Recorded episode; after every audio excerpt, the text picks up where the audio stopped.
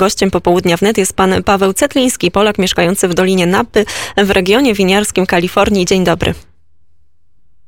Dzień dobry, pozdrawiam z zadymionej Kalifornii. Właśnie słyszeliśmy Creedence Clearwater Revival, który jest tutaj z miejscowości niedaleko mnie, El Cerrito. I teraz cała Kalifornia e, mogłaby z nimi zaśpiewać Have you ever seen the rain? Czy widziałeś kiedyś deszcz? Bo teraz wszyscy modlą się dosłownie o deszcz, e, żeby zatrzymać e, pożary.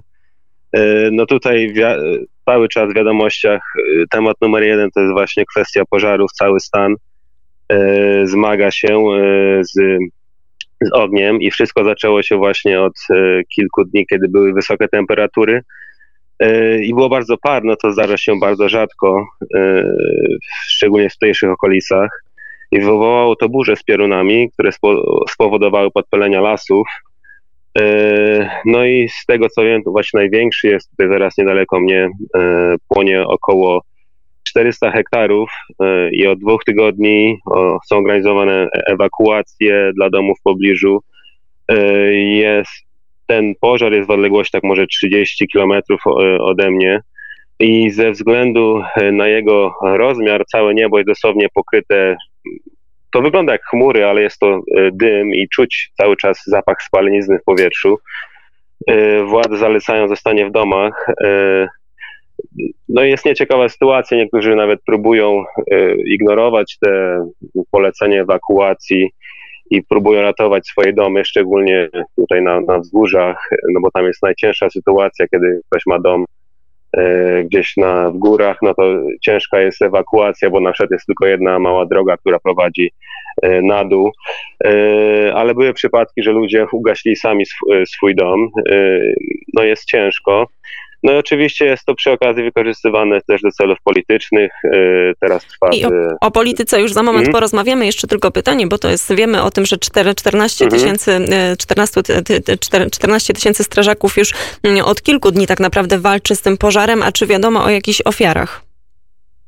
E, tak. E, tutaj, jeśli chodzi o mój region, no to zmarło z tego co wiem 8 osób. E, I to na, na razie tyle. No mam na, nadzieję, że nie będzie więcej tych ofiar. E, ale na szczęście e, jest znak nadziei, bo codziennie są podawane informacje, w jakim procencie ten pożar został opanowany. No to na dzień dzisiejszy mamy 20% ogólnie w Kalifornii i ten, ten procent zwiększa się, więc mam nadzieję, że ofiar więcej już nie będzie i większość jest ewakuowana.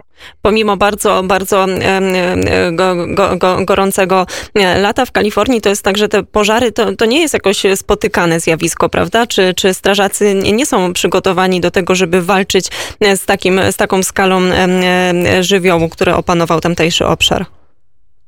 Znaczy, jeśli chodzi o pożary, no to raczej jest to, e, może nie powiem, że słowa standard, ale zdarza się to co roku, tylko to jest nietypowe, e, to, że w tym roku zostały one spowodowane e, poprzez burzę, bo z reguły mówię tutaj o wildfires, czyli e, ogień, który jest roz, który się rozprzestrzenia poprzez wiatr silny, który zdarza się z reguły, dajmy na to, w październiku czy listopadzie, a tym razem było, było tu uderzenie pioruna, ale rozmiar tego, tego, tych pożarów w tym, w tym roku jest ogromny, bo jeżeli spojrzymy na mapę Kalifornii, jest specjalna mapa, która pokazuje, gdzie są pożary i pokazuje też jakość powietrza, no to dosłownie cały stan jest pokryty e, pożarami. E, także no, jest, jest to co roku, ale ten rozmiar tego pożaru w tym, w tym roku jest naprawdę znaczący.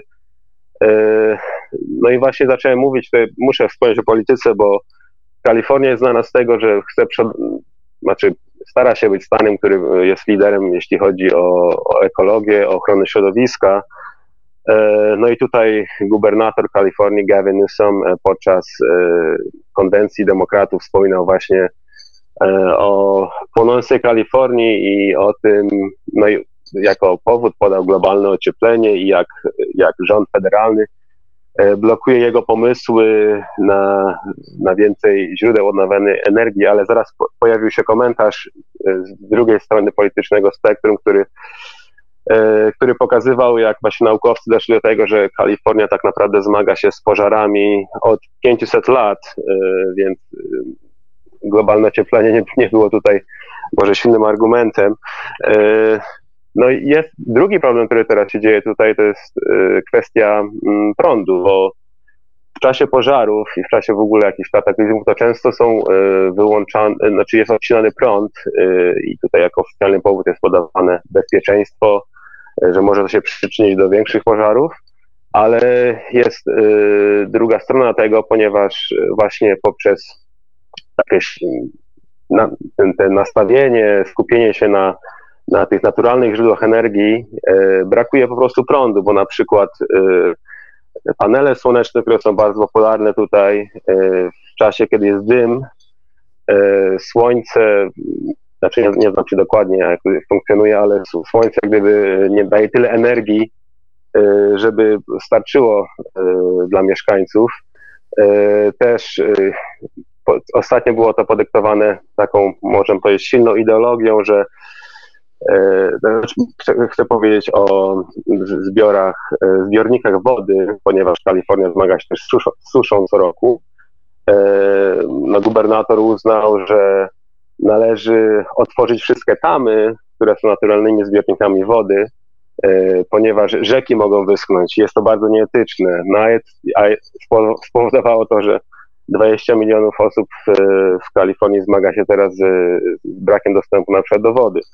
E, więc e, teraz temat koronawirusa trochę odszedł na bok. Trudno nawet znaleźć jakieś statystyki w głównych wiadomościach i wszystko skupiło się właśnie na tych pożarach.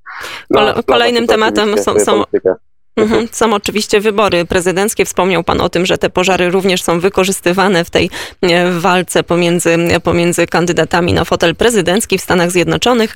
E, Donald Trump otrzymał w ostatnim czasie jednogłośnie partyjną nominację na drugą kadencję e, podczas konwencji republikanów. No i jakie są te nastroje społeczne wśród Amerykanów przed tymi tak ważnymi wyborami?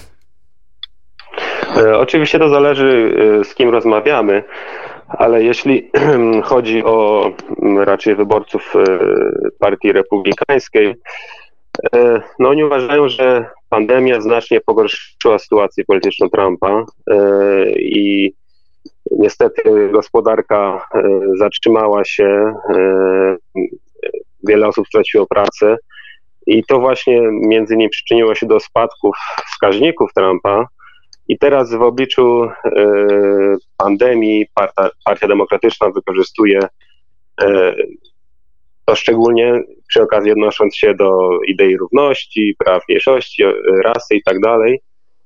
E, no, przy okazji Trump już jest prezydentem od czterech lat, więc media atakował, wykonał, że tak powiem, swoją pracę, żeby go atakować. Więc wielu ma nadzieję, znaczy konserwatywnych wyborców, wielu ma nadzieję, że E, Trumpowi się uda, ale będzie to, to cię, będzie ciężko wygrać, bo no jest, jest sytuacja jaka jest.